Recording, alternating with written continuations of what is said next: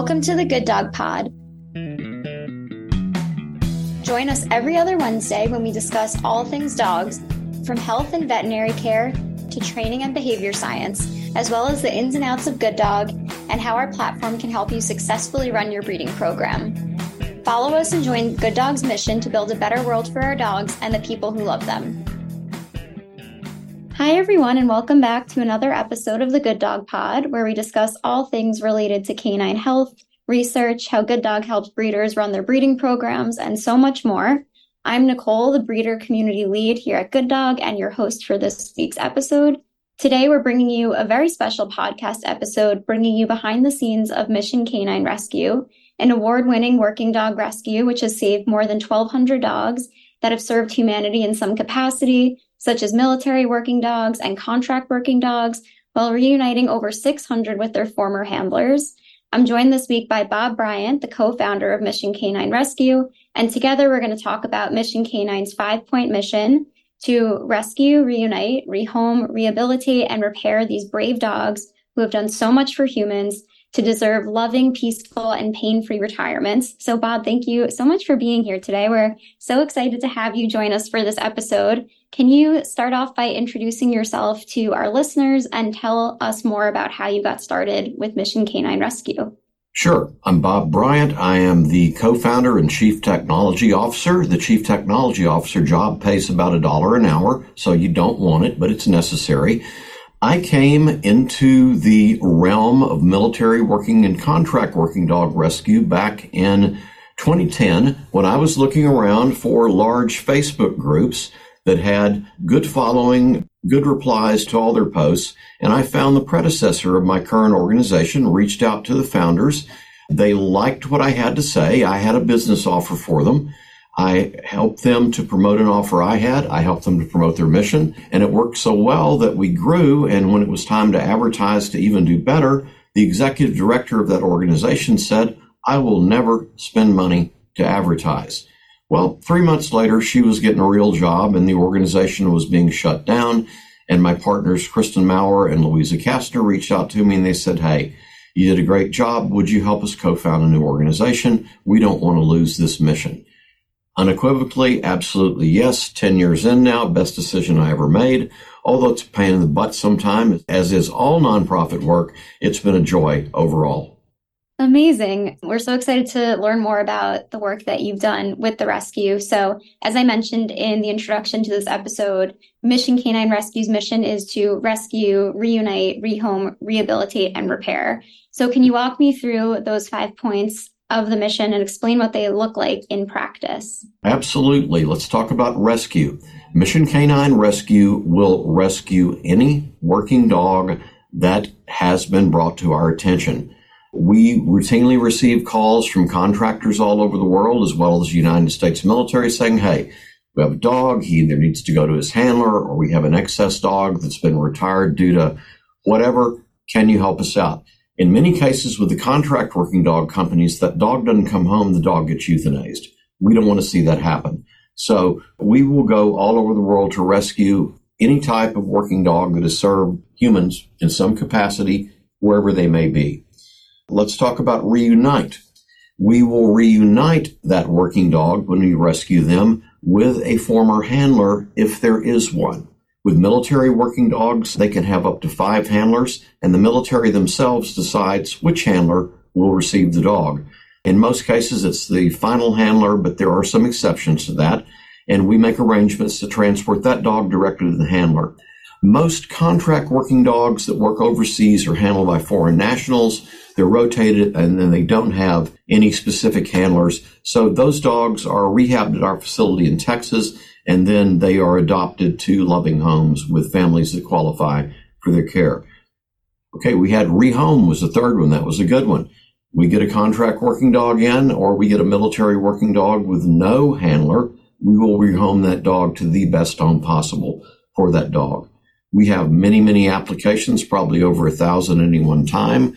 So the chances of us finding a good home are very, very favorable. Rehabilitate. We forgot rehabilitate. Let's get that. That was actually before rehome. These dogs train like athletes their entire lives. They're jumping, they're crawling through God knows what. And there are often in situations where there's excess heat, loud noises. Many develop PTSD as a result. When we get these dogs back in our care at our veteran canine ranch, which is located in Magnolia, Texas, we go through everything that the dog needs as far as health, as far as mental, as far as determining what their triggers are. Are they crate aggressive? Are they other dog aggressive? Are they aggressive at the fence? Are they food aggressive?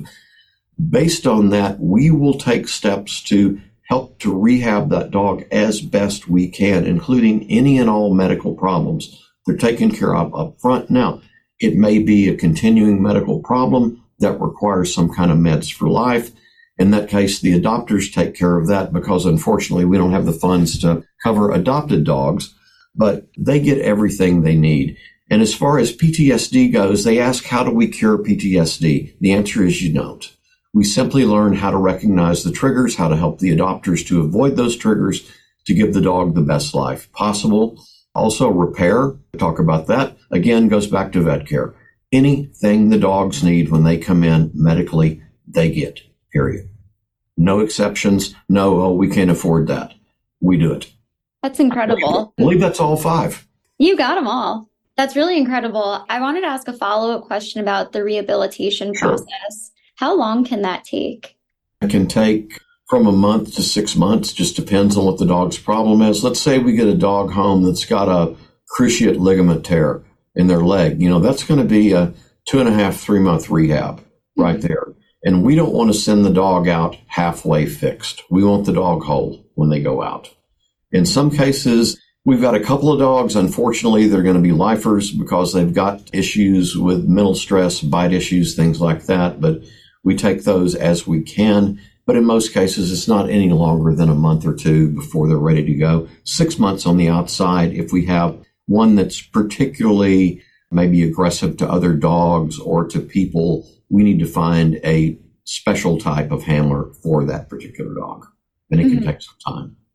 And I want to talk a little bit more about the background of these dogs that are coming to Mission K9 Rescue, because I know in one of our prep calls, you taught me the difference between MWDs and CWDs. Yep. So, can you tell our listeners a bit more about the lifestyle of the military working dogs and the contract working dogs and the differences between the two? Sure, absolutely. Military working dogs are owned by the United States government. They are all bred and trained at the Lackland Joint Task Forces base in San Antonio, Texas. And from there, they are assigned to handlers from the various service branches of the United States. Those dogs, when they are trained, they are then deployed at that time with their handler and they stay with that handler for his tour of duty. After the tour of duty, unfortunately, unless the dog is ready for retirement, the dog is removed from the handler and is assigned to another handler. While the dog is in the military, while the dog is kenneled in, you know, in whatever environment they're in, they receive excellent nutrition, good medical care, good stimulation, Cadillac treatment, perfect first class. Contract working dogs, often not so lucky. I would say 50% of contractors are gold, 50% are garbage. Unfortunately, we have to deal with the garbage a lot. When dogs are used by contractors, and many times they are not handled by normal training methods, they are beaten to get them to release their toys, they're choked. Because when a dog has a toy for a reward for a find that he's made, whether it's explosives or drugs, and they won't release their toy, they don't work anymore. So the way these contractors do it is they beat them or they choke them, and it's just wrong. So we see some issues with that. Also, we see issues that contract working dogs are often kept in very shoddy kennels, in sand, literally. Many times their kennels are not cleaned regularly, and many times they're cleaned with a substance. I forget exactly what the name of it is, but it contains bleach and it can develop horrible eye conditions especially if they're kept in the kennel while they're bleaching the runs. And when contract working dogs are retired, a lot of times they're stuffed in a box in a kennel and forgotten about. We receive dogs that should weigh 75 pounds that weigh 40. It's just sad that they forget about them that way. Wow. Yeah, that is awful. Um, and I think it really speaks to kind of where these dogs are coming from and how your mission canine is stepping in to really change their circumstances around. What are some of the breeds that Mission K9 predominantly works with out of curiosity? The three most predominant breeds that you'll see from any rescuer that deals in working dogs are Belgian Malinois. They are the primary working dog used by the government and contractors. They're lighter, they're faster than German Shepherds, they have better bite strength, they are not as prone to hip dysplasia, and they're borderline psycho, which works great for patrol dogs. German Shepherds are the standby. Many contractors still use them. They're sturdy. They've got great bite strength. They're intelligent dogs. They're very loyal. And we also see a lot of Labrador retrievers. Labs are used for mostly drugs and explosives detection, single purpose on each. They're not trained to do both.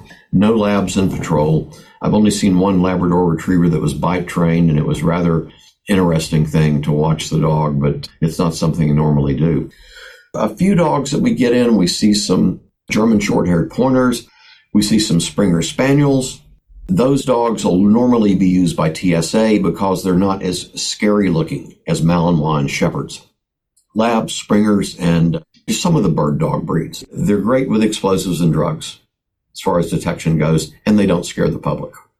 That is interesting. Now that I think about it, every time I've been in an airport line, the dog is, I've seen beagles before, which is yeah. interesting. So, yeah, I definitely hear what you're saying about the quote unquote. You me something. I've never seen a beagle at TSA. Good catch. I did. I was so excited because I love beagles, and you could see he had a fan in front of him, and his ears were like flapping in the wind to get all the scents. It was nice. very cool to see. Anyway, I digress. So, based on everything you've shared, it obviously sounds like the road to retirement for these dogs that have done so much for us is not always easy at all. So, how does Mission K9 help these dogs find new lives? Well, here's how we do it. And first of all, for your listeners, I wish that if your listeners would do anything, and this is more than give Mission K9 a dollar talk, this is write your congressman, write your senators, and demand that the United States military provide veterinary care and nutrition for military working dogs after their retirement. If they can do it for their humans, they can do it for the dogs. That's my pet peeve that just sets me off. I won't even get started on it today. All right. Now, ask me again what you just asked me because I just totally skipped over it and brain fluffed. No, of course. That's actually something I want to get to a little later on. Okay, so good. totally come back to that. Right. But I was wondering just how Mission K9 really helps these dogs find new lives because right. that road to retirement is obviously very rocky for them. They find new retirements more easily these days because after 10 years, we have over 122,000 followers on our Facebook page. We are well known across the country by many people, although still people a lot of times say, well, I know who you guys were. So there's still a lot of people that don't know about us. But we do a lot of social media advertising to let people know that we rescue the dogs, that we have them available for adoption. We have an application on our website for adoption. It's under the adopt menu at missionk9rescue.org. That application pretty much requests everything you would need to know about a potential adopter, including their current veterinarian, if their pets receive vet care, what we expect from them. And we have three excellent adoption coordinators that review those applications. They have telephone interviews. And once they are selected as being qualified for one or more dogs, those one or more dogs are then presented to them, and then they have the ability to choose if they wish to adopt any of the ones offered. And what are some of the standout qualities that you're looking for in people that are looking to adopt a dog? Okay. I'm looking for people that are not gone all the time, that mm-hmm. have the time every day to spend an hour or two in playtime with their dogs. These dogs can't be just left alone. They'll go nuts, they'll eat your house. Well, some of them will anyway. Some of them won't. We want them to be able to afford a quality diet for the dog, not garbage food from Walmart that's 39 cents a can. We also want them to be able to afford the cost of veterinary care. Too many dogs get, oh, we're sorry, boy, we just can't afford that this month. And you know, the next month the dog's dead not on our watch. They have to receive the care that they need, and we have a covenant from our adopters promising these things. One more thing not a ton of other pets. Most working dogs are not dog or cat friendly. I have a working dog that I'm lucky he likes my cat, but he doesn't like any other dog in the world. So, you know, if they have other dogs, you know, it may take a long time for us to match a dog with them, but it can be done. Yeah. That's actually very related to, I think, part of our mission at Good Dog is to make sure that all of the buyers that are connecting with our breeders are also, you know, as well informed about the costs and responsibilities of owning a dog as possible. Because we always say it's not a one time purchase. Just because you can maybe afford the puppy right now, it doesn't mean that you're going to be able to afford all of these things down the line. So it really is a decision to make when you are financially able and you've really thought through are you able to commit yourself to this dog for the lifetime? So we are very aligned with you in that mission. All right, everyone, you are listening to the Good Dog Pod. We'll be right back. Enjoy the best of Good Dog from the palm of your hand with the Good Breeder mobile app. Good breeders can use the mobile app to seamlessly and easily manage their programs on the go, whether you're shuttling puppies to vet appointments or coordinating airport pickups. You never have to worry about missing a second of managing your program. From the app, you can access your inbox where you can search for a specific conversation with a buyer by name. You can share photos and videos with your applicants directly from your phone. You can match them with a puppy or a litter and send them documents and payment requests directly in the conversation thread. So you can keep all of your applicants' information organized and in one place. You can also add and update litters and breeding dogs, request secure deposits and puppy payments, as well as access your profile, account settings, and all of Good Dog's resources, benefits, and support that you know and love from the desktop version. The Good Breeder mobile app can only be accessed by members of our Good Breeder community, and the app is available for both iOS and Android users. You can find it by searching Good Dog Breeder in the Apple or Google Play stores. Download today.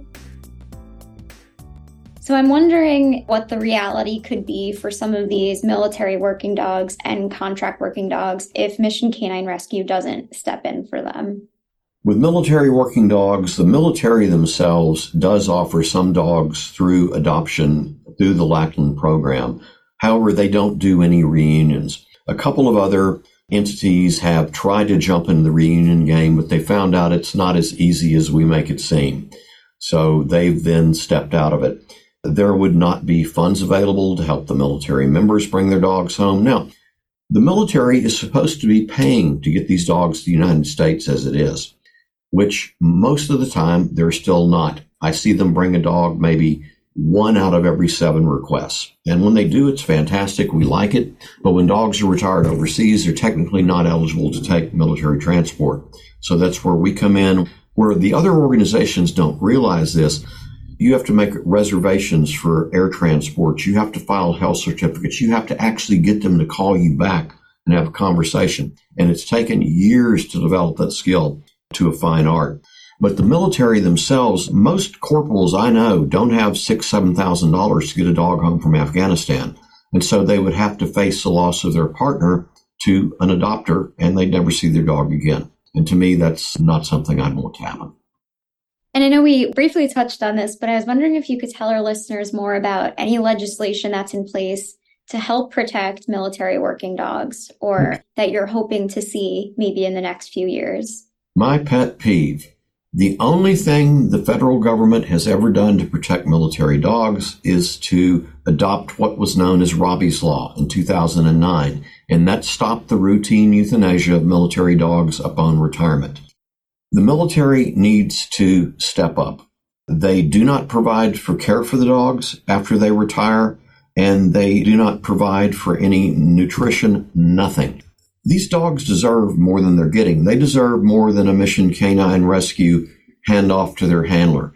They deserve veterinary care for life. And I wish that your subscribers would write their political whoever's and say, Hey, I've been made aware that military working dogs don't get vet care after they retire. They're considered equipment.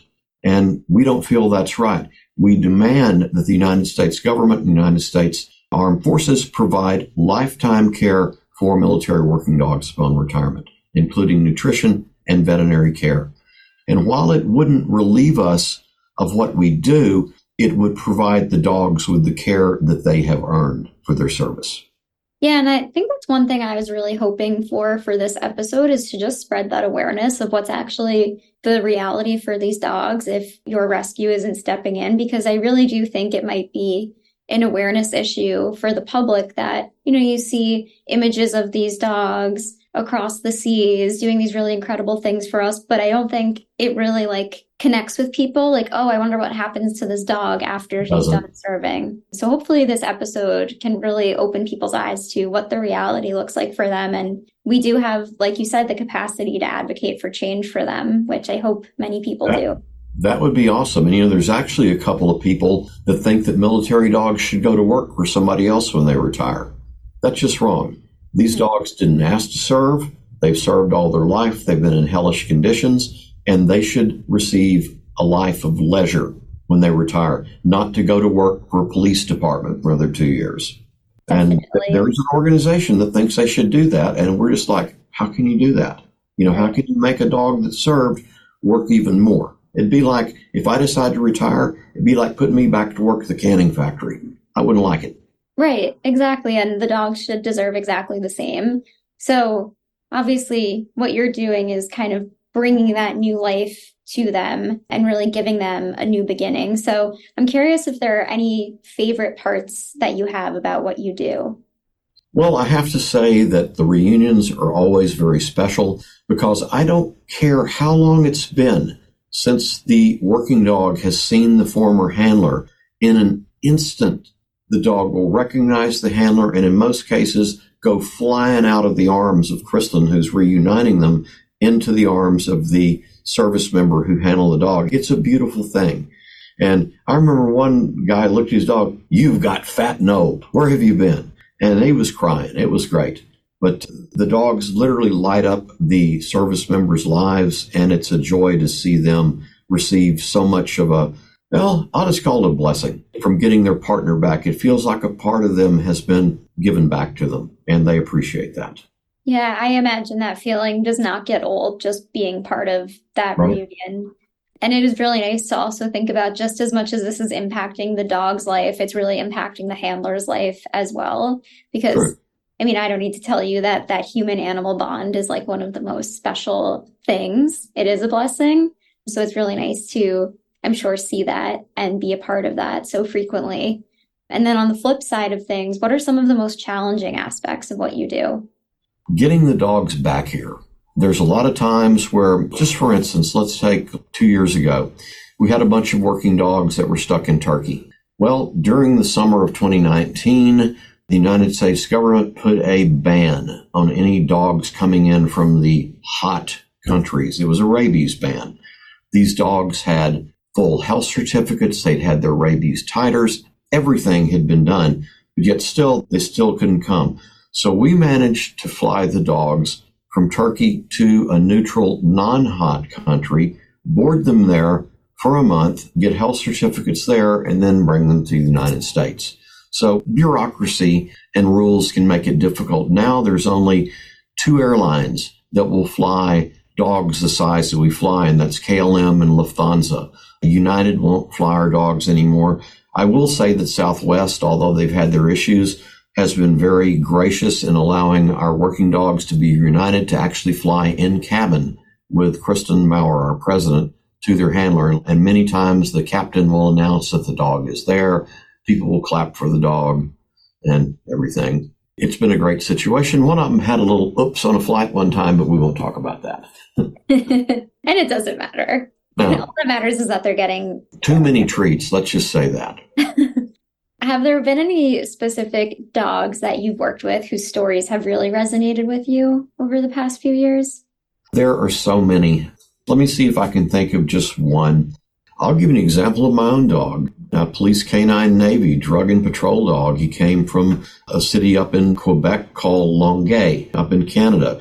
Navy was a three year old patrol dog that was involved in a number of very dangerous incidents, and yet he continued to maintain his good health despite the fact of receiving some injuries from those services. And he here today is a testament, and I hope he'll live to be 14 years old. We'll see. We've seen a lot of military working dogs that have served in Afghanistan who have come home. I can't recall the name of this one particular dog, but he had literally saved his entire company, his Mhm. military company, from an improvised explosive device cache in the ground. He alerted on it, and as a result of his actions, over 35 people were saved that would have been Wow. just literally blown to pieces. Wow, that's incredible. Wow. I mean, Navy's got a good story, but this dog's even better. Yeah. Right. I mean, it's really nice to see him just laying down behind you. And oh, he is back there, isn't he? Same yeah, I saw him get up as you were speaking. And I think it kind of is a nice testament to everything we're talking about that he can just finally like take a load off and lay down and be a dog and live a leisurely life. So it's honestly really crazy to see it right before my eyes. I wish our listeners could see what I'm seeing. If you really want to see something, you should see what he does when the doorbell rings, but we won't talk about that. I can imagine. He's a good Uh, boy when he wants to be. he looks very, very sweet and very content right now. So, obviously, you've received a lot of well deserved praise and attention for everything that your organization is doing. Um, and one of those being the Helping Heroes Award that you received from the Petco Foundation. So, can you tell our listeners more about that? Sure. Back in 2017, Mission K9 received a call from Petco. We've had a very close relationship with them ever since. Now, this is the foundation. This is not the pet stores. Well, it's the same entity. It's a different part of the entity.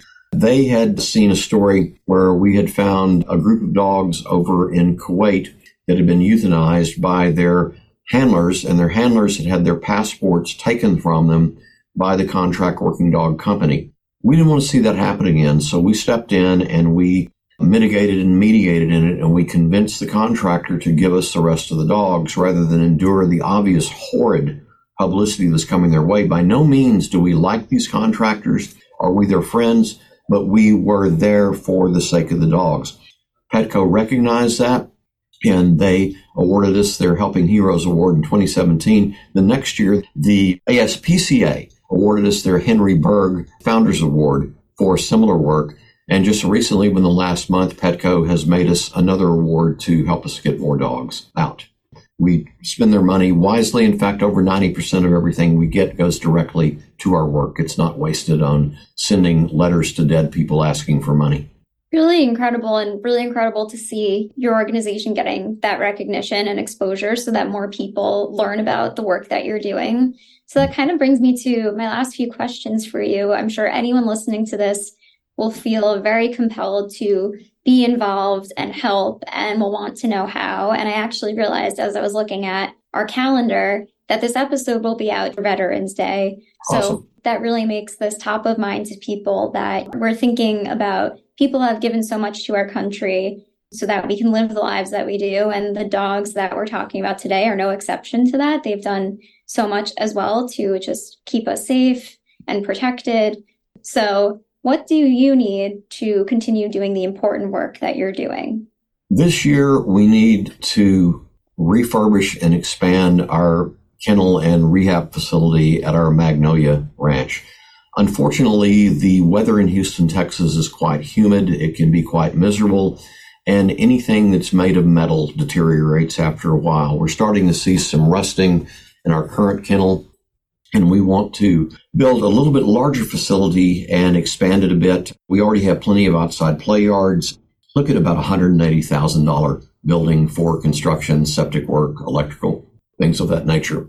And that's what we need. And we would like to bring even more dogs home. But even though we raise nearly $1.8 million a year, there's still months where we literally have our noses just above the water when it comes to our work. And that's occasionally when I'll send out a, hey, we really need your help email, but we don't pester our donors. We're not one of these nonprofits that every other day, you know, hi, hi, here we are, give us money. No, we send email when we need something. We don't bore people with chit chat. Any routine posting, things like that are done on Facebook and the website, just in a blog format. But we need your help. We need your funds. And we promise that we'll spend them wisely. And good old public, please learn how to read a nonprofit IRS Form 990. They will show you how the organization truly spends your money. There's no questions to ask. You can see how much of it goes to fluff and how much of it goes to their actual work. And I think you'd be surprised.